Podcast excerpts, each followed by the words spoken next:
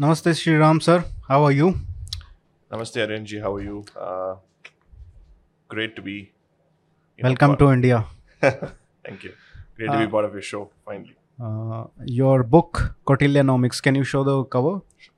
Yeah. Yours. So this is uh, number one in economic history on Amazon, right? Yeah. And it's doing fantastic. Uh, I think it has already fun uh, print print run is over.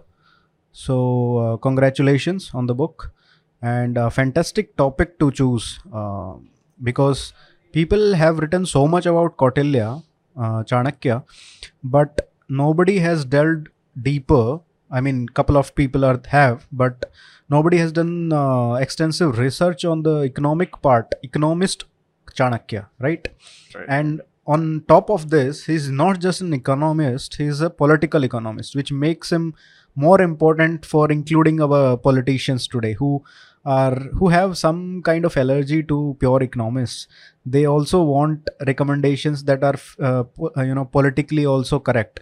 Uh, pure economics is not something that they they can go along with. So uh, in that in that uh, regard i think this is a wonderful work that you have done uh, did you have any problem uh, finding a publisher for this or uh, you had to face any problems while uh, approaching the publishers? Because uh, usually chanakya is a kind of clickbait. Everybody's writing on him but nobody understands him that much. And especially on the economics economic part of it it's very difficult. Yeah. Anyways, thank you for for inviting me here. Uh, great to be part of your studio setup. Uh, I've always liked the sort of physical yeah interaction that your show brings. Uh, so in that sense, uh, very happy to be part of it. Yes, the, the book is doing well uh, by God's grace. Uh, first print run, uh, I just got it on today, got over, so going for another run. Uh, and the reviews have been pretty good. Uh, i think you just come closer Sure. And the reviews have been pretty good uh, for the book as well. Uh, and uh, I think, um, personally, I think it is more than what I expected um, from the book. Um, so um, happy overall. Uh, but yeah, just before I begin, these are my personal views. Just want to put it on the record. Um, yes, of course. I think there are a lot of challenges in this book. Since you've read it, uh, and others, listeners, some of your listeners might have read it. Um, y- some of them might have found the book a bit intense because it co- tries to cover a wide sort of range of readership. Hmm. Uh, one is the sort of Indic audience, people who are interested in, in Indic subjects. Uh, another is the econ audience or the finance audience, uh, people who do econ and finance for bread and butter. And then the third audience is, you know, people who are neither, who just want to read the book, want to understand about Kautilya, the general reader, put it that way. Hmm. And the book had to cater to all the three of them. I mean, I had it in in the way I had conceptualized it. I wanted it to cater to three of them. So it, it's a very delicate sort of challenge. Hmm. So even though I had written for many publications before, um, so when when this proposal was given to a lot of publishers, I'm talking about probably four or five years back. Um, a lot of them wanted to dilute the subject for a variety of reasons, commercial reasons, whatever it is, uh, to make it sort of uh, easy to read types, you know Hmm. but I was a bit reluctant because I felt that the the audience, especially the Indic audience, are game enough for complex content, rich content. The sense that I felt was that the reader um, was not, you know, was being fed subjects with, that were light, thinking that the reader can't sort of absorb beyond that. And so I sort of pushed back. And I felt that I needed to do justice to the subject, given that the Artha and the Artha Shastra is badly dealt with, which we'll you know discuss a bit later, on the motivations for the book. So at some point when when, when publishers were telling me this, I decided this is how I'm going to structure the book And if they like it, fine. If they don't, I'm just going to go ahead and probably self publish myself and then figure a way out. Because my primary focus was to do justice to the subject Hmm. and then cover these three audiences which I spoke about within this book. Because eventually you want to get a material which has analytical rigor. And you want to have a material which is, you know, has deep thought and there's a lot of analytical sort of, you know, ba- uh, backbone to it, put it that way. Right? Hmm. So you don't want to come across as something which is, uh, you know, sort of flying the kites type, you know, Hmm. which we don't want to do. And there is no need to do because there's a lot of material. So I was conscious of that attempt. And so I sort of, after a point, I, I, I decided to do this. And then luckily, at some point, you know, Bloomsbury came along and credit to Praveen Tiwari, who's been an important support for this book. He saw the vision of what I was trying to do, which is again not easy, right? Even for other publishers, I'm saying, because it's a complex topic. The output now looks good, but for you to see this much earlier was was different. So, Hmm. and once they were on board, I, I felt, you know, I had full freedom and eventually, though it took some time because of a lot of factors, I think eventually it came through. So overall, I think, yeah, it was a difficult exercise in terms of the the publisher and and and, and aligning to what the publishers want. But eventually, I think uh, it's worked out reasonably well. So when you were like, whenever we talk about some economist, right? Uh, whoever has uh, achieved a cult status, we uh, study their economics, their principles, and we find that there is some underlying principle that they are trying to push, or what their theory is based on It might be uh, profit maximization for the state. It might be कि ta- tax revenue बढ़ाना है. Everybody can have different motives, right? So, what is the foundational principle that guides Chanakya's or Kautilya's अर्थशास्त्र तो वो अर्थनीति जो है what is the foundational principle that you find that हाँ this is something that this guy is basing his uh, economic principles on Yeah. Before I answer this question, I also want to dwell a bit on just to give some context on why Kautilya is important, right? I mean, there have been many kingdoms. You know, each kingdom would have had a strategist, and each of them would have had you know some level of thinking, right? But why does Kautilya stand out, right? So, when I was researching for my own, you know, research on, on another subject on historical GDP data, uh, the gross domestic product data, which we use for, you know, our quarterly GDP that you see, uh, yearly GDP numbers that you see. So there's a guy called Angus Maddison, he's a world-renowned economic historian. So he produced this data set for about thousand years, from zero CE onwards till about 17th, 18th century. So many people talk about this of basically how India and China were alternating in terms of GDP uh, uh, during this period, and a lot of people talk about it, but very few people actually go and look at the data set. So I was working on this data set, and while working on it, I sort of felt that intuitively there had to be some sort of a framework Hmm. some sort of a thinking which sort of enabled this growth right? So which means something before ce right? And something which is very focused on this element of economics and finance. That's where the arthashastra comes, comes into play. And also because it is also by a person whose empire that he sort of uh, strategized for covered such a vast amount of land. So not only was the empire so big, but the persona of Kautilya itself was sort of so omnipresent or, you know.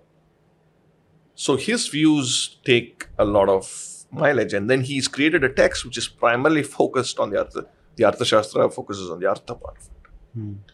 So combination of these three factors make Kautilya a very endearing sort of personality. Having said that, I think the fundamental thing that Kautilya brings to the table is the idea of dharma. Right? We, there are various definitions of dharma. We've debated this for many centuries.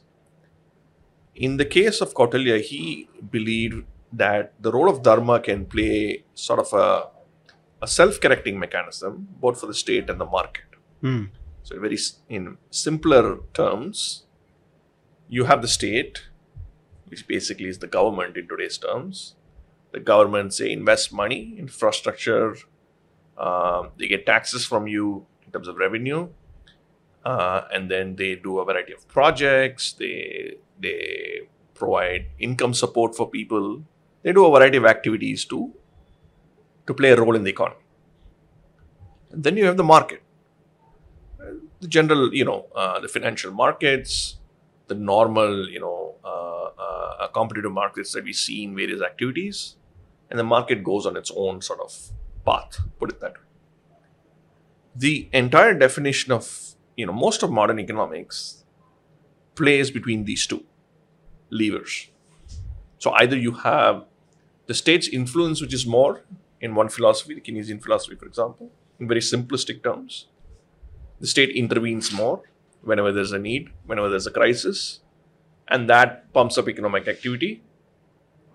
And then the cycle keeps repeating. And then there is the laissez faire approach, which basically believes that, you know, the market itself corrects by itself, more or less, the invisible hand, as they hmm. call it.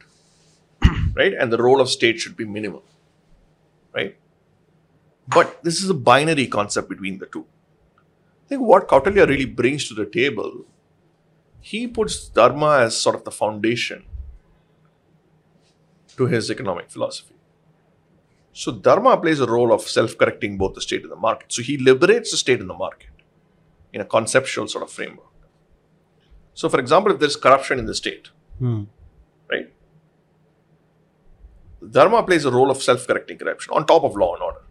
Obviously, he believed in law and order and the role of you know the dharmic sort of uh, uh, components of society and en- enhancing those components help to uh, reduce corruption, for example, in the state. Say there's moral hazard, which we call in the markets, that is, you are having cronyism, for example. Again, Kautilya uses the idea of dharma in terms of societal responsibilities or you know components of dharma sort of deal with that. So what? So this idea of dharmic capitalism, which I sort of conceptualize, not because I want to uh, refer to capitalism, but just to contextualize the subject. Uh, um, I think that is something very innovative Hmm. and unique that Kautilya brings to the table. I mean, in the book, I sort of I've narrowed the definition of dharma into ethics, responsibilities, and sort of international harmony, and then wealth creation, and a rule enforcing state, and things like that, and sustainable growth. But to answer your broader question, I think the biggest USP that Kautilya brings to the table is to sort of bring dharma as a player, not just for uh, non-material pursuits, but for even material activities. And sort of, so what it does is it bridges the gap between the way society on its own lives and how policymakers want to, you know, implement policy in today's context, for example Hmm. because there's always a gap. Uh, so this sort of helps to bridge the gap. I think that was sort of that would be the single sort of biggest unique element I think of Kautilya's economic philosophy. But for example, this dharma that you say that is the at the foundation of his uh, ideology, economics. Uh, can you illustrate it with some examples where there is some policy that he propounded and he uh, there is some dharmic principle involved in that? For example, but uh, that you mentioned that uh, limited state, not not non-intrusive or uh, rules, rule of law, all these principles that we see today and that we have taken from the Western world, they have come up with these concepts without the concept of dharma so where uh, what new uh, that chanakya has brought to the table in this regard Yeah, so he because whether you say welfare state whether you say a non-intrusive but rule of law state that values rule of law all these things are available like without chanakya coming into the picture Well, that is yeah, that's a fair point.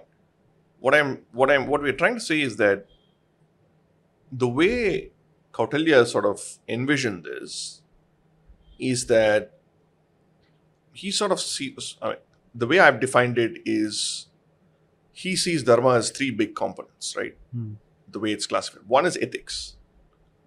One is responsibilities. One is harmony and sort of an international approach. Dharma can be defined in terms of responsibilities, our dharmic responsibilities, for example. Hmm. It can be your dharma is to do this. It can be from an ethical angle, and it can be also about the uh, you know uh, uh, uh, a sort of a global uh, harmony and uh, a dharmic way of life, which is encompassing everyone. For example, right? Hmm. Within ethics, there is also further sort of um, uh, segregation. I would put it that way. In fact, now that we're, we're on the subject, uh, to urge your readers, page 81 in the book, this sort of you know clearly shows Hmm. this this framework. we Uh, can put an image also on the screen yeah. Sure. So this framework, uh, which basically speaking on ethics, right? Within ethics, we have a clean administration, which is one component, right? And then clean institutions, another component, and then enforcement of rules, which is another component again of ethics, and then the driver, it also being a driver of economic growth. When you when you have an ethical society, people are transparent, people are honest, uh, contracts are are are are, are, are obliged. Uh, there's less there, there- there's less amount of corruption, and then overall there's more opportunities for wealth creation. And the role of a clean administration, clean institutions, and and and the role of enforcement of rules takes you to the rule based approach, the bigger bucket of rule based approach, uh, and a non intrusive state. So, what I'm trying to say is that for us, and because of the fact that we have been fed with only the modern worldview, it is obvious to us that this is how things are. But from Kautilya's point of view, it is a derivative of dharma. Hmm. That the idea of rule based and non intrusive state is derived from the two, three buckets which I just referred now, which are derived from ethics, which are derived from the idea of dharma. So his his entire philosophy, which is obvious to us, he derives all of them from the from the definition of dharma itself, in my view. Hmm. So I think that's how you sort of should look at it. So, in that sense, can we say that uh, the Western societies, for example, Western states, shouldn't say societies, where there is rule of law that is stronger than India, there is uh, enforcement of contracts. As we know, India's rank in uh, enforcement of contracts is very poor. So, in that sense, and uh, so many other things, welfare state and other things, international trade for example us was the one which led from the front western world to liberalize the uh, international trade so all those things can we say that some of these western states are more chanakyan in their economics than uh, the indian one Yeah, I mean, I think that's an interpretation you can make, Hmm. like based on these principles. But but you need to understand one thing, right? Let's take the idea of trade that you're talking. The idea of international trade, or sort of a, if we define international trade to be equivalent to say globalization Hmm. or a form of globalization, right? Because globalization is a is a is a big word. Then the status quo of Bharatiya society has been, you know, having globalization, except for the last, you know, post. and we Uh, didn't have anything to trade basically Oh, yeah, that's right. except that I mean, even when the British looted India, I mean, they, they it was took a kind of trade only. yeah, I mean, they took stuff out Yeah. through this process, right? But if you look at all the civilizations, I mean, if you look at the uh, the Mauryan Empire, you can find Roman coins in a lot of these places. You can find Chinese ambassadors writing about uh, interactions based on trade. Hmm. You even have the Periplus of the Erythraean Sea, accounts of travelers talking about how majestic Bharat was at that time and how prosperous it was. And a large part of it was was based on trade. E- even if you come in the Common Era, whether you take the Chola Empire or whether you take the uh, uh, other sort of big empires during that time, I mean, the Chola Empire extended all the way till, uh, uh, I mean, they provided support all the way till Cambodia and and uh, and Malaysia and even Indonesia, the Srivijaya kingdoms, and the Hindu kingdoms, even in in Cambodia, for example, all of them were a consequence of some international movement of goods and services over a period of time. Hmm. I mean, Sanjeev ji has, has written a lot on this. Um, and even Angus Maddison himself argues this that the concept of international exchange of goods and services was the norm for a long period of time. So, in fact, there are accounts where people talk about Kautilya adjusting the money supply of um, uh, uh, uh, of coins and, and, and, and financial instruments because of changes in trade. Uh, because of goods and services which were not available, say, from Bharat at that time, the Ro- Roman sort of uh, empire had financial squeezes, and and and they uh, uh, they had to sort of uh, handle their balance of payments and all these things because of these dynamics. Hmm. Obviously, given technology and all these things, we are at a much faster pace of understanding all this. So there was definitely lag in sort of understanding this. But at a conceptual level, you had a lot of these things happening. Hmm. So to your question of this comparison, I think the question really is which era are you comparing? Which which point of you know historical sort of uh, time time frame that you're comparing? Hmm.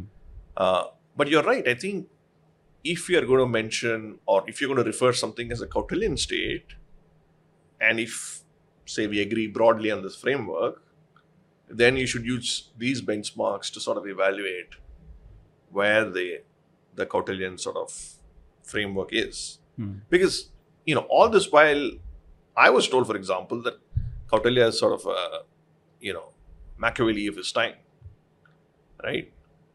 Which in my view is highly flawed, right? Kautilya is a very detailed state. Yeah. The ta- state is very detailed. It tells you, you know, what say the employees in a government administration need to pay. It gives you a range of, you know, panas from 60 panas to almost 40,000 panas. It tells you different, uh, you know, uh, sectors within government administration and all these things. But it doesn't micromanage people. It doesn't tell you, for example, you can only supply, say, 10 kilos of rice, or you can only supply, you can only trade this many products at this point of time. Hmm. So it doesn't do that because a socialist state does that. So if you're saying that it is a sort of a socialist control state, I think that's flawed. In my, I mean, that's wrong in my view.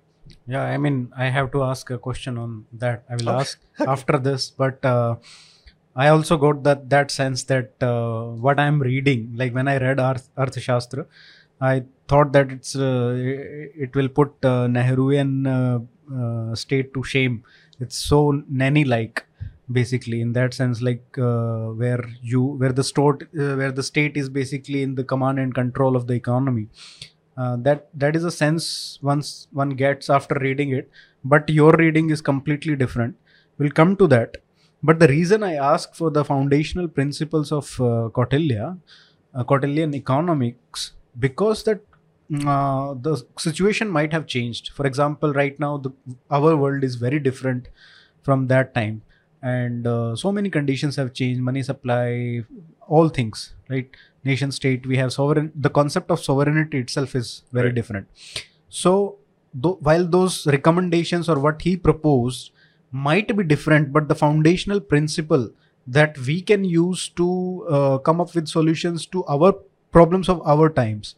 So that was the idea behind asking that question. Yeah. So on And and in, in lead to that, uh, what would you say that there is something in Kautilyanomics that is uh, that that was good that can still be applied today, but we are not doing it. That is the first question. Second, uh, what is something that is that he recommended that we today that some states might be applying it, but it's not good. Found um, it's not workable for us okay. couple of examples if you can Okay, so I'll take the, the three questions. So I'll take the first part first. Yeah. That is, you were talking about uh, the. Sorry, the first part. Can you repeat that?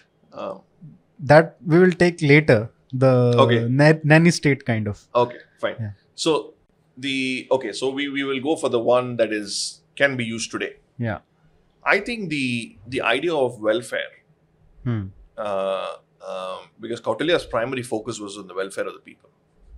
So I have in fact given this presentation at, at IIM Bangalore for your uh, listeners who are interested uh, on how Kautilya dealt, dealt with inequality Hmm. uh, as a separate presentation. So if your listeners are interested, they can always you know search the the video. So he believed in sort of a targeted approach, right? So if say people below poverty line need food supply or need basic income, so he would target a particular group which is which is needed, which which needs it, Hmm. and then gives them you know whatever income or whatever is required he didn't believe in this idea of universal sort of basic transfer and things like that everyone gets doles or everyone gets a particular income only the needy should get it correct so in that sense i think and he also believed in efficiency of this transfer which means you try to reduce corruption reduce you know uh, supply chains in all that places. And along these lines he also believed in the idea of minimum wages flexible minimum wages. It's a new concept again to simplify it again it for, for your listeners. What, what is a minimum wage? It's basically a, a, a particular wage that people argue that beyond which below which you cannot go in terms of giving a particular employee uh, uh, so for example in the united states they have $15 a minimum wage is one argument which people have been making which means you have to give $15 say an hour below which you cannot you know uh, give the employees in that particular state or say country. So kautilya believed in an idea of having a flexible minimum wage depending on circumstances right so $15 when inflation is at 7% is very different to $15 when it's at 2%. Again, because the net is $13 when it's 2%, net what comes to the person, because your 2% is going off inflation. But when it's $7, it's $8, you know, which is what they're getting. So there's a difference between 8 and say $13. Th- th- that's true for like incomes also Correct. But so Kautilya believed in sort of a real minimum wage. So that's why he Mhm. made it flexible. So when circumstances changed, his view of minimum wages also changed. so that's very flexible that is an important concept. I think that is something, if you're convinced by this idea of minimum wage, to make it sort of flexible and and change it to circumstances is something you know that can be valuable today. And also say targeted sort of schemes which which are less corrupt and less efficient, uh, more efficient and less corrupt. That is something which you could you know learn from or, or use. One thing that what Kautilya didn't probably do well in my view was probably his idea of um, some of the punishments that that that he gave and how he sort of uh, implemented some of these things Hmm. uh, could be, I would say, better designed or lesser. Um, you know, I wouldn't say less less controversial, but less complex yeah, because there are too many layers correct. So like there is a penalty for everything i Correct. mean it is very structured but it's too complex no, but but let me again push back a bit on that because see, the the Arthashastra is a is a text. Hmm. It doesn't mean that as a policy maker in Kautilya's time, he's going to use everything in the Arthashastra as as law. Okay, it's it's Right. not descriptive in that. It is not. It is also context agnostic. Nowhere in the text does he mention about the Mauryan Empire, for example, or spe- specific empire or specific. It's for it's a for all. Correct. It, it is meant to be sort of an context agnostic sort of a, a set of ideas that Kautilya brought to the table. Hmm. I think that you know Kautilya, being how practical he is in his in his thinking, he would have only chosen some parts of these, depending on the circumstances that was there. If he was the guy who was making decisions on say economic policy, Hmm. right? You should also view that through that prism. You know, this is not an encyclopedia of sorts. This could be a set of ideas that he's brought to the table, and he would sort of choose which which are the ones that he wants to use. And so yeah, so I think the, the level of detail of these sort of punishments and and things could could be a bit more, um, uh, uh, you know, a bit more streamlined. I feel, but again, in in his era, I don't know how severe or not severe it was in that context in that era. We are comparing it to today's era. So, yeah, I mean, given that the the scope of the state today is much larger, yeah, I mean, they can track everything, and in that time it was not the case. Yeah, and and see, now coming to the nanny part of. Yeah. the thing is, see, an, an organized state needs to be detailed. If you're running the government today, you have to define every single layer of the government because then it's not organized if you're not going to define. If you're not going to say, you know, what are each of the components or each person, because it needs to be so encompassing, right? Hmm. that there needs to be some definition for people to understand. So I don't have issues with, with these being so detailed. I look at the fundamental philosophy, the concept. What is Kautilya's fundamental philosophy? His philosophy is to ensure that the welfare of the people is taken care. Hmm. His philosophy is not sustaining the king. Sustaining the kingdom. Yeah, sustaining king of the kingdom. He says that the king is the servant of the people. Hmm. In fact, again, I, I, I want to say this quotation, which is one of the main first quotations in the book. The reason I put it here is that Praja Sukhe Sukham Rajnyaha Prajanam cha hite hitam Natpreyam hitam Rajnyaha Prajanam tu preyam hitam. So, a, approx- uh, an approximate translation in English would be a king's happiness lies in the happiness of his subjects and his welfare in the welfare of his subjects. A king's welfare consists not in what pleases him, but in what pleases his subjects. This is the foundation of the Arthashastra. Hmm.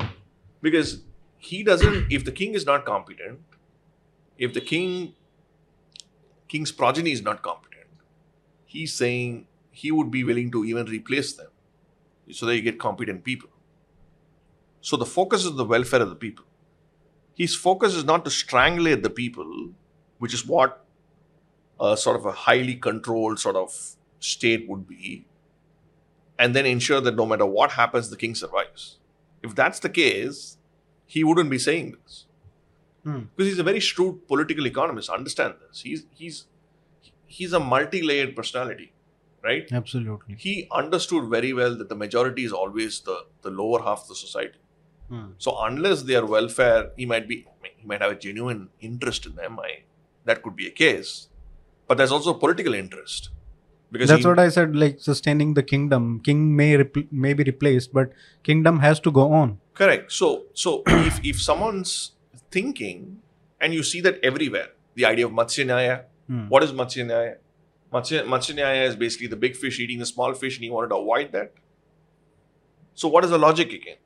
The logic is again, you want the common man to sort of feel empowered, whether it's some uh, legislation or whether it's some court ruling, some dispute. He wanted them to be emp- empowered so that it doesn't happen. He wanted them to be given, say, uh, targeted wealth transfers and things like that, so that inequality in society is not getting bigger. And the labor contracts also Labor contracts. protecting the weaker sections of the society So in minimum wage is also a part of that correct and, and and labor contracts. So what, what is he talking about labor contracts? He's saying that labor contracts need to be transparent, Hmm. which means let's say you go to a construction site. Okay, in a construction site there are various types of laborers. He says that for each category of these laborers, you put a contract, a sample contract for people to see. Hmm. So that is again empowering the individual. So when all of these policies are aimed at empowering the people, why would Kautilya want to strangulate them by, you know, completely controlling them? Then he must be mad, no? Yeah. I mean, uh, if he's looking after their happiness, he can't be uh, in a state of mind that I have to control these people because then it comes the question of freedom. Without freedom, people can't be happy, truly happy. See, if if if his main focus is to control people, then he should be saying that the king needs to have total control. Yeah. right? That's not happening. I just showed to you that the king is considered just a servant. He's saying kingship can be replaced. Even in the kith and kin can be replaced. Okay? If the logic is that no, no, no, he is you know some sort of a, a psycho. He wants to you know control everyone. Then the welfare of the people will be affected. Meaning people will get fed up with this kind of you know very anarchist state Hmm.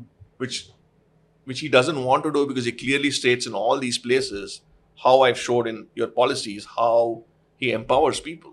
Hmm. So just because the state is detailed doesn't mean that it is a socialist or or, or a you know uh, uh, state. You should look at the fundamental logic and thinking behind all these policies, the fundamental undercurrent that you see. That's why this book is important Hmm. because no one unless you bring all these ideas together bring it together in a framework and then debate the framework you're not going to see the undercurrent of policy Hmm. because the way the arthashastra is constructed is that for our understanding today is it, it, it's constructed in a different way so you need to sort of extract that out and then show that underlying data so so my long answer to your small question is that uh, just because the state is detailed doesn't mean that it is It's controlling. a nanny state. yeah, of course. Of course, he had spies. He had all these other guys for national security reasons. So that's the another element completely. Purely on the on the economic side of things, I think his goal was on the welfare of the people and empowering people. That was something consistent. There were no uh, no price controls, for example, that this thing might be sold for this much only, and if anyone tries to sell it above that, he might be punished. Yeah, there, there were price controls. I mean, Okay. I'm not denying that there were price controls, but I think he would not keep that as a status quo. I think there was a constant review of that process.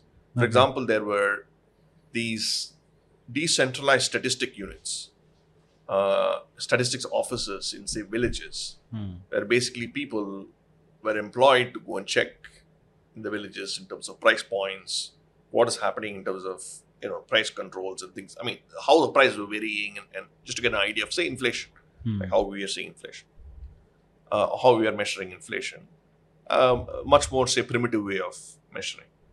So he had a sense of all these things. But in, in some cases, of course, he, he he imposed some of these controls, which is debatable, of course. And then in some cases, but in most cases, he he sort of allowed the idea of the market to sort of take its own shape. Because if you really looked at looked at some of his import policies, he gave a lot of exemptions for imports. He made them comfortable. He ensured that you know traders, businessmen needed to be happy, you know, and content. Again, if it's a coming back to the earlier point, if it's a highly controlled state, business wouldn't be thriving because they'll be highly suffocated, Hmm. which wasn't the case because his focus was to sort of empower them.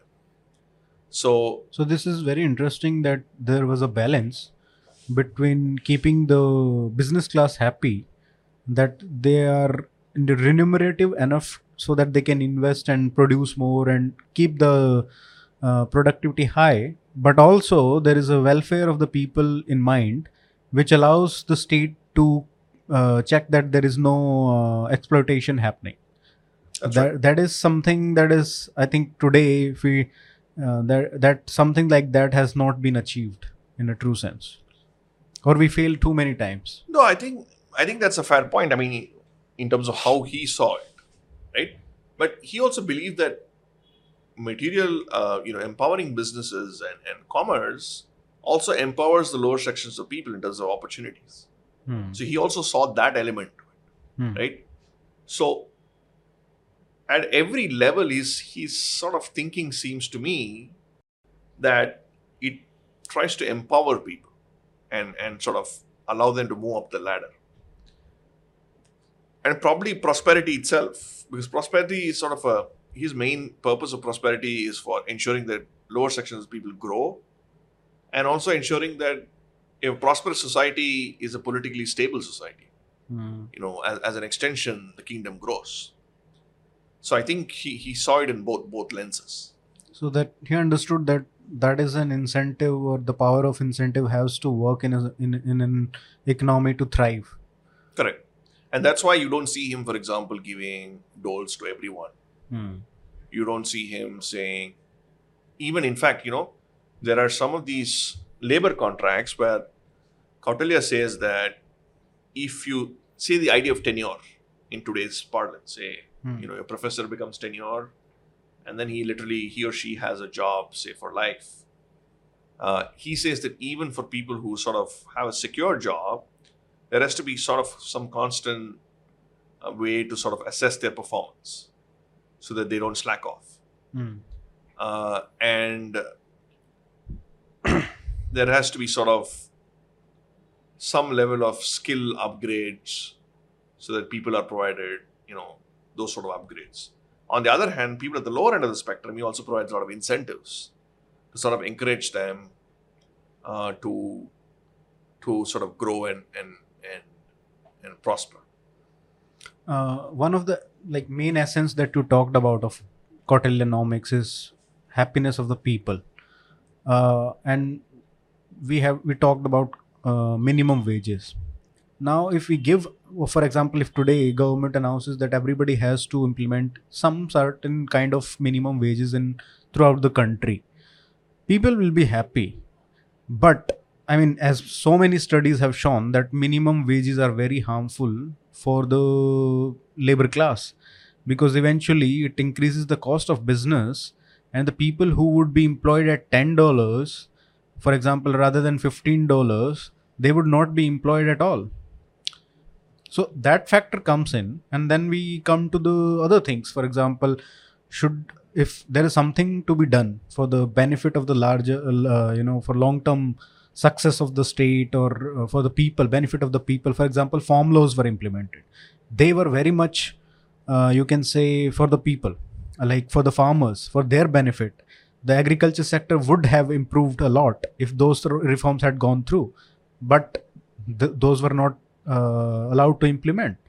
So things like that. Like when you see tho- that happiness like people are protesting uh, they are not happy clearly one section.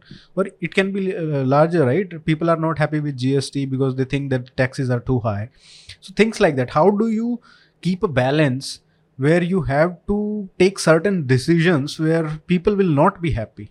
So how can you take then that must not take precedence because then the interest of the state national interest is hurt Okay. yeah. See, I, I get what I get your question. So again, the answer is going to be a bit complex, but sure the first part is Kautilya's theories and uh, or Kautilyanomics itself is not perfect at all. Hmm. Kautilya himself argues that. In fact, in the first few chapters of the book, if you had noticed, um, Kautilya himself says a lot of his ideas were from prior eras. This is from the Ramayana, Mahabharata, um, and and his sort of the Arthashastra itself is sort of an amag- amalgamation of a set of ideas together. Hmm. So he himself argues, saying, "I agree with Brihaspati on this. I might not agree with Shukracharya on this, you know, and and I might, you know, uh, agree with both of them on something else." So he's at a constant because he's a very practical uh, economist, put it that way. So he's very open to change from whatever that I've seen. Hmm. So he himself would agree that some of his ideas might not work in today's times. So this is not a template for a replica one to one. Okay. But what this does is this shows that even during his time, he had a set of ideas which either are similar to conceptually to today's era, Hmm. and he had a set of ideas and he had a thinking behind these ideas, not just some random ideas which just came out of the blue. And this thinking was a sort of a flexible. He was flexible about some of these ideas. It's not like he was very rigid, saying this is how it should be. And there was also a framework to his thinking. So that's what we bring to the table. So there could be definitely a set of ideas which are not applicable in today's times for a variety of reasons technology, people, dynamics change, or whatever it is. Hmm. On the point on, on happiness and, and the welfare, see, he's talking about net welfare. So he's not talking about, you know, every every policy of his should Make should the people happy. happy. Yeah. he is of course pragmatic enough to understand that there might be certain things uh, where he says that people might not uh, people not- might need to uh, uh, you know uh, sort of understand what the government is doing. But net net what is the welfare? Wha- are they happy as, as, as a whole is what i think he would be looking. At. even the idea of taxation right? He understood for example his average tax rate was about 16 16 17% Hmm. he had taxation for, for a variety of products but his, if you look at his average rates they range between 16 to 25% in, in average if you put Okay. a longer and, and a shorter if you look at nominal rates today they are similar in bandwidth in terms of what we define as reasonable rates of taxation so this is an example of an idea which he had before which we even used in today's times it might be a very simple idea I mean, sixteen percent is very reasonable. Uh, but if you look at uh, higher uh, income folks, uh, it goes to thirty-five percent also. In in Western countries, especially in US, forty percent, thirty-five percent. We had like seventy percent also at one point of time, ninety-nine percent also. So sixteen percent is very reasonable. no so he- Is there is a so there is So- a question here? no, no, Like yeah, I'll complete this point. So, what his argument of taxation is, uh, say between 16 to 25 or 30 percent, that beyond a, you go beyond a particular point, then people get annoyed. So that's why he brings the theory of honey and and and and uh, uh, and, and the bee theory that beyond a point, if you go, then the threshold becomes of people becomes lower, and then they get annoyed. So you have to be careful with how you sort of tax people. Hmm. So again, look at the thinking. The thinking is to have some prescription, a policy which he puts on the table, and then he has a sort of a quotation, sort of philosophy behind that policy, which is intrinsically flexible. Which says, okay, I want to give you a range between this range to that range. And even in this range, if people get pissed off for whatever reason, we got to be careful. Hmm. So that's a thinking person.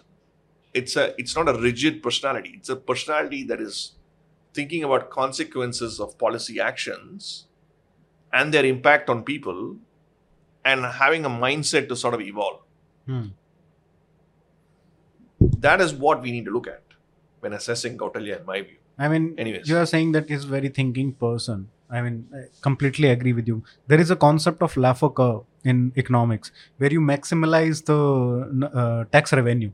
So, in that sense, it's very technical concept. But uh, Chanakya is thinking from the perspective of the people. No, but in fact, Balbir ji in his book, um, uh, uh, Balbir Sihag ji, he, he has written an academic book much before me. Um, uh, and, and he's one of the, I would say, inspirations for me for the kind of work that he's done. He says that he argues that the Laffer curve was actually Kautilya's curve in terms Hmm. of. Uh, That's why I was trying to ask. Like, uh, did he go into those calculations also? Like, कहाँ पे किस curve पे या किस rate पे हम maximise कर सकते हैं? No but but but the thing is he didn't explicitly say graphically interface that I mean Balbir ji tries to interpret it in that sense okay and I think but what is the basis of that interpretation कुछ तो मतलब उन्होंने सोचा होगा कि no mean the basis of that interpretation is similar to the Laffer curve in the sense that beyond a particular threshold you're going to have counterproductive effects. oh okay So theoretically that was the idea correct. I mean, see, but, but the challenge is right. He's going to. Kautilya in, in the text is only going to give you the outcomes. Hmm. The theory is, you know, you got to backtrack to find the theory in some cases. true true So that's where the extraction becomes a very challenging exercise. So that's why you need to use techniques like Tantra Yukti and all this to sort of figure out what he's saying, That the the the, the intent Hmm. behind the thinking. So you, you you you just look at my approach to how I am conversing in this discussion. I always go back to what he's thinking. Yeah. He must have studied so many kingdoms also. Like uh, that somebody, some might, some kingdom might be there and they are, for example, they might be charging 30%, but uh, their size be may be similar, but their income from the tax revenue might be less. So he, he might be thinking into those terms also. We have to factor in all those things. Yeah, because what, what you're seeing is only the outcome, right? Yeah, See, yeah. if you take any textbook today in any subject, you would see theories and you would see the consequences of theories and how these theories were made. But here, what we have is an outcome based approach. Hmm. So if you have to, so that's why it takes a lot of time because if you have to look at what Kautilya is thinking, you need to first find consistent analytical points of his thinking. Hmm. Right? We spoke about welfare. We spoke about empowerment. We spoke about Matsya dealing with Matsya. We spoke about trade, you know, sort of international approach. These are all consistent throughout the text in various layers. I mean, it might be sub-layer. You might have Matsya in, say, judicial contracts. You might have it in inequality, whatever it is. So, these sort of thought processes is what we need to analyze to figure out how the outcomes are sort of how to interpret the outcomes itself. Hmm. That is the challenge. Because if you merely look at the outcome of what he's saying, you're not going to see the layers behind it. So, um, yeah, so in that sense, I think uh, uh, I don't deal with taxation too much in the book uh, uh, because I just felt, you know, that I didn't have that much space for another chapter on that. But that would have been a kind of interesting uh, topic to dwell on. Yeah, that's true. Everybody is interested in taxation. Probably that's why I also avoided it also in, a sense. But anyways, uh, yeah. that's something uh, I could have gone into. But uh, even if you look at things like sustainable growth, right? That's another chapter which because the reason why it shows sustainable growth and welfare is that it is far more contextual in terms of things like climate change, the environment, and, and all that. So I felt that relevance people could relate to it more. So I sort of invested some time on. it. Hmm. But anyways, yeah.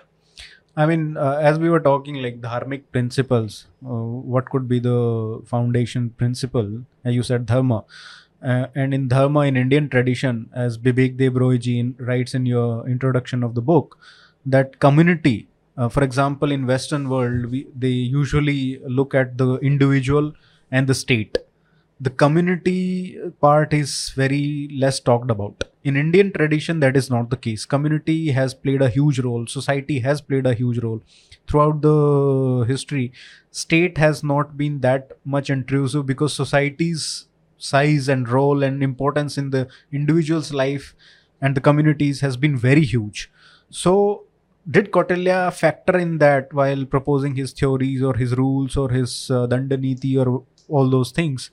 Uh, did he propose those while uh, while uh, while talking about all the economic principles?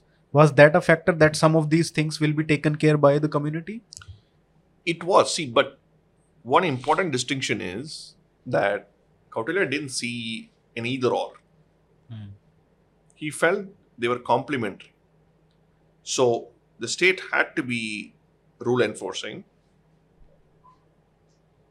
and the responsibilities in society also existed, and each individual has their responsibilities played an important role. So that's where you see in sustainable growth, I talk about societal responsibilities, family responsibilities, and also uh, uh, other forms of responsibilities which drive uh, uh, societal sort of economic activity. He acknowledges these responsibilities and he sees them as complementary to each other, Okay. not either or. Hmm. Because often the debate goes between either responsibilities or the rule of law. Yeah.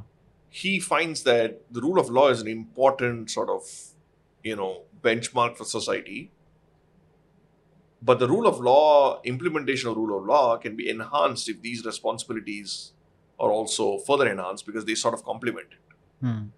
So, in that sense, you know, he I, he sees it sort of together, and the the idea of responsibilities again, um, I've sort of looked at it from a sustainability growth angle, because he believed that social responsibilities is important.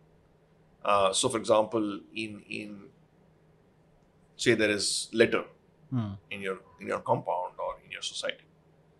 Uh, he believed that a sort of a, if there's a responsibility among uh, the people in a particular colony, then that solves a lot of the hygiene problems, a lot of the issues that we have today.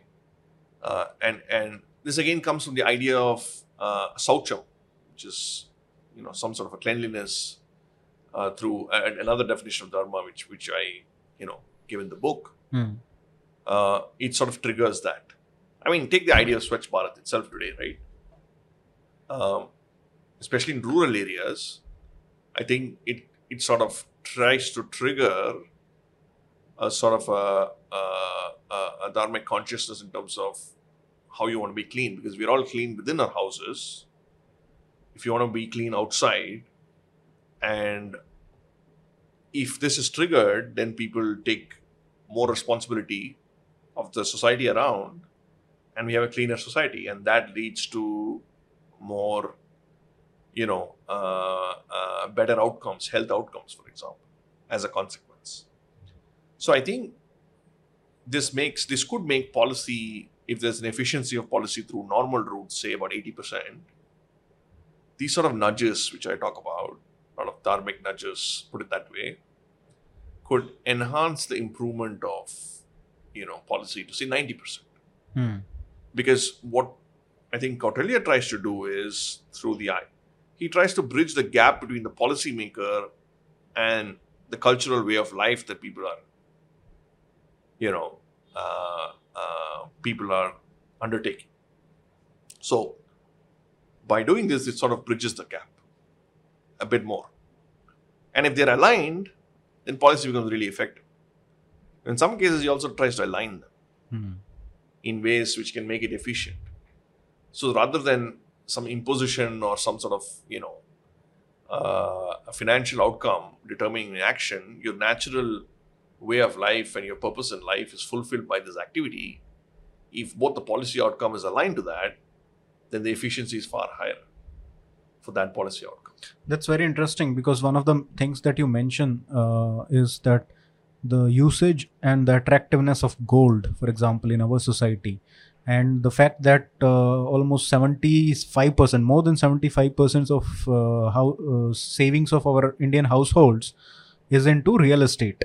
So, can these, for example, a Kautilyan uh, person who who has that kind of uh, economic thinking, would align the policies of today today's today's government uh, thinking that okay i have to frame a policy thinking in the mind that uh, real estate and uh, gold are something that indian people love. And uh, i have to align my policies to to into in thinking about those things and then achieve try to achieve the economic growth that i want to achieve using those those things so basically studying the society as it is is very important Or the other way around. Hmm. in the sense, if studying the society as it is is very important, especially in a country like Bharat, because a large sections of economic decisions, whether we like it or not, is culturally driven. And small, small economic decisions eventually map on to, say, an idea of uh, the macroeconomy. So when you're micro decisions that you make are driven by certain factors, which in our case is also intertwined to culture. I mean, for different people, the percentages might vary. Yeah. But on an average, so then what happens is you you you have to have an understanding. So you're right on that part. But whether you, you want to align it to the cultural norms or you want to enable people to to sort of align to the policy that's being prescribed that's for the state or whichever entity to sort of you know work but what i think kautilya brings to the table is he tells that one has to be sensitive to these things Hmm. And utilize them in a more constructive manner right? And and i think that is the point that we need to pick. So again thinking behind kautilya what is his idea of responsibilities? He he uses the idea of responsibilities as is to ensure sustainability is is is is uh, you know a sustainable environment sustainable growth is is taken. And welfare again reduces inequality and makes sustainable growth. So his thinking is along those lines. So it is again about recognizing that the, that the society plays an important role in an economic activity and how you sort of align either the policy or the social construct to make or to reduce the gap between the two. Hmm. That is the thinking. So instead of again the policy prescriptions of Kautilya in his a in his time, it'll be always useful to look at this thinking and then apply it to today's time. Another another So, so on the point, uh, sorry, sorry to butt in. Uh, on the point of gold, for example, in the sovereign gold scheme, one of the you know main surveys which which which mentioned why the scheme wasn't too successful was that when people deposited their gold, they actually wanted the same gold back at the end of the maturity yeah emotional because they have an emotional sort of yeah attachment. It's a very simple reason, but that was the number one reason, one of the top reasons why people sort of weren't attracted to the scheme. Hmm. So these sort of nuances, being sensitive to it Hmm.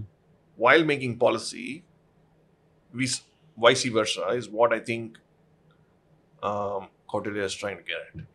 And uh, another another aspect of Kautilyanomics or Kautilyan uh, uh, philosophy that differentiate him from, for example, what we were talking about earlier, Western uh, notions today that we we were comparing that there are so many similarities. What differentiates that from uh, Western philosophy is the rule of law we talked about. He agrees on that, but there are uh, same rules are not applicable to everyone so everybody is treated differently according to his capabilities his resources. So one law does not apply or one punishment does not apply to everybody. So that is another difference in his uh, worldview. Yeah, that's right. I, I haven't looked at that part of it too much because my focus was mainly on uh, the economics of contracts in terms of legal. even in uh, economics right he uh, he treats so many uh, sections of people differently from each other yeah, when it applies to uh, applying rules no, no, I, I agree. But what what I meant is in terms of the uh, uh, the labor contracts Huh. and, and the contractual obligations. There is also an additional layer which you're talking about, which I didn't sort of go into. Hmm. But that is one fair criticism of I think Kautilya, Hmm. where in some cases it might be justified, but again, if sort of a uniform rule of law is what we define as, say, uh, uh, a norm, then that is something that you know we would because there's a difference between uniform rule of law and uniform implementation of law. That is, there is a particular law, and then you implement the law, and then there's a uniform law for everyone, uh, and then the implementation of it. But you're right, that is one angle which definitely I think Kautilya's views might. I think uh, that is rather than criticism, I see it as uh, positive of us, Ah, and rather the criticism of the Western worldview that we are today implementing. Okay. Uh, some mean, people criticize, you know, I have read some criticisms on, on that subject. But yeah, you, you're probably and because everybody is not same so you treating them equally is basically uh, injustice in my opinion. Of course when it comes to implementation there is a lot of uh, that that's when the problems start actually. Uh, so uh, wonderful uh, book wonderful discussion. And uh, i think so many things that we have left because people should also read it uh, a very interesting thing that i liked is uh, how uh, relevant that you have made it for today's policymakers that they can learn so many things you give contemporary examples of so many schemes that the government is running or should run uh, based on uh, Kautilyanomics. So fantastic work, and uh, what you are going to do next. And I listened to one of your interviews also, where you were mentioning that uh, you are going to research further on this and uh, whether other kingdoms or whether other uh, in the next centuries after Kautilya, so what kingdoms applied those principles to um, to their kingdom.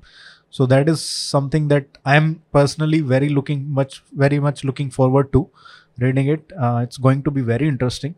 Uh, thank you so much for coming uh, taking so much time out of your busy schedule. I know you are very busy. You came here to delhi just for one day. So thank you so much. Uh, wonderful book and keep writing sir. Thank you. Thanks a lot uh, for inviting me, and I'm glad you liked the book. Uh, uh, for your listeners, uh, I think Arihant uh, read it in one shot yeah. over the night, so that I take it as a compliment. it wasn't too boring for him. no no no. It's very interesting and people will uh, will relate to it a lot. And Right. everybody should read it. Everybody who's not even interested in economics but interested in functioning of the society functioning of the state and interested in politics or economics or whatever like how the country should be run everybody should uh, take a look at it. Yeah, I think my main purpose of the book when I started writing it is to exactly come to this sort of a, you know, for, for an influencer such as you, after reading it, to sort of come to a conclusion which increases your curiosity. Because yeah eventually, what this book does is it brings Kautilya to the table on what his views could be on economics and finance. So there could be, I'm quite open, I say it in the book itself, there could be after 10 years, after further refinement of various reading other manuscripts, we might come to a different conclusion. Yeah. Right? And, w- one of the fantastic chapters is the last chapter where you pose so many questions to Kautilya that what would he think about all these issues that we are facing today? Uh, Yeah. artificial intelligence is one.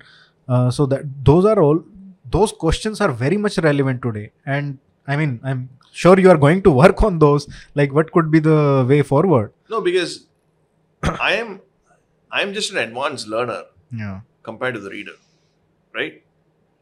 And I'm also making an attempt to sort of use various techniques to distill the thought process of a guy who was thousands of years before us, right?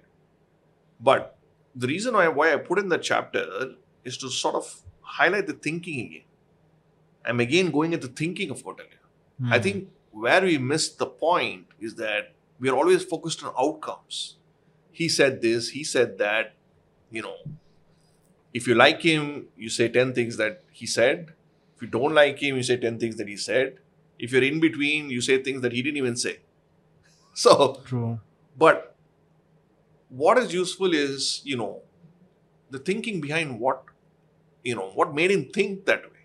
Hmm. So once you start questioning yourself on that, then it's a different process. then where that's where the search begins for real answers That is where, you know, the benefits come, Hmm. whether you want to apply it for today or not, because you're focused on thinking. Yeah. So once you're focused on the thought process, then you can tweak the thought process to whatever that you want to tweak, tweak in policy. Yeah. So that's why no- foundation finding the foundation principles dharma correct. that is at the uh, root of it then uh, that is very useful for us So, so, so, so the last chapter is actually a sort of a, that's how I approach every chapter. Put it that way. Yeah So these were questions which I constantly keep asking uh, to understand what he would have thought. Because, like you said, you know, you were asking me many questions across the book, but in, in each of these layers, there is a level of consistency which I've already thought about. yeah and I'm trying to explain that to the best of my ability. But that ability for me to show that consistency is because of answering these questions over many years, hmm. trying to refine the logic and trying to see how he would have approached. Yeah. Because we are not saying that he's a perfect person, because we are, we are acknowledging he himself acknowledges that there are a lot of flaws that he has, right? The question really is how do we have a constructive dialogue based on this? True. And how do you have a constructive dialogue based on because at the end of the day, we're all human beings, right? I'm a human being, you're a human being. Same thing would have happened thousands and thousands of years ago.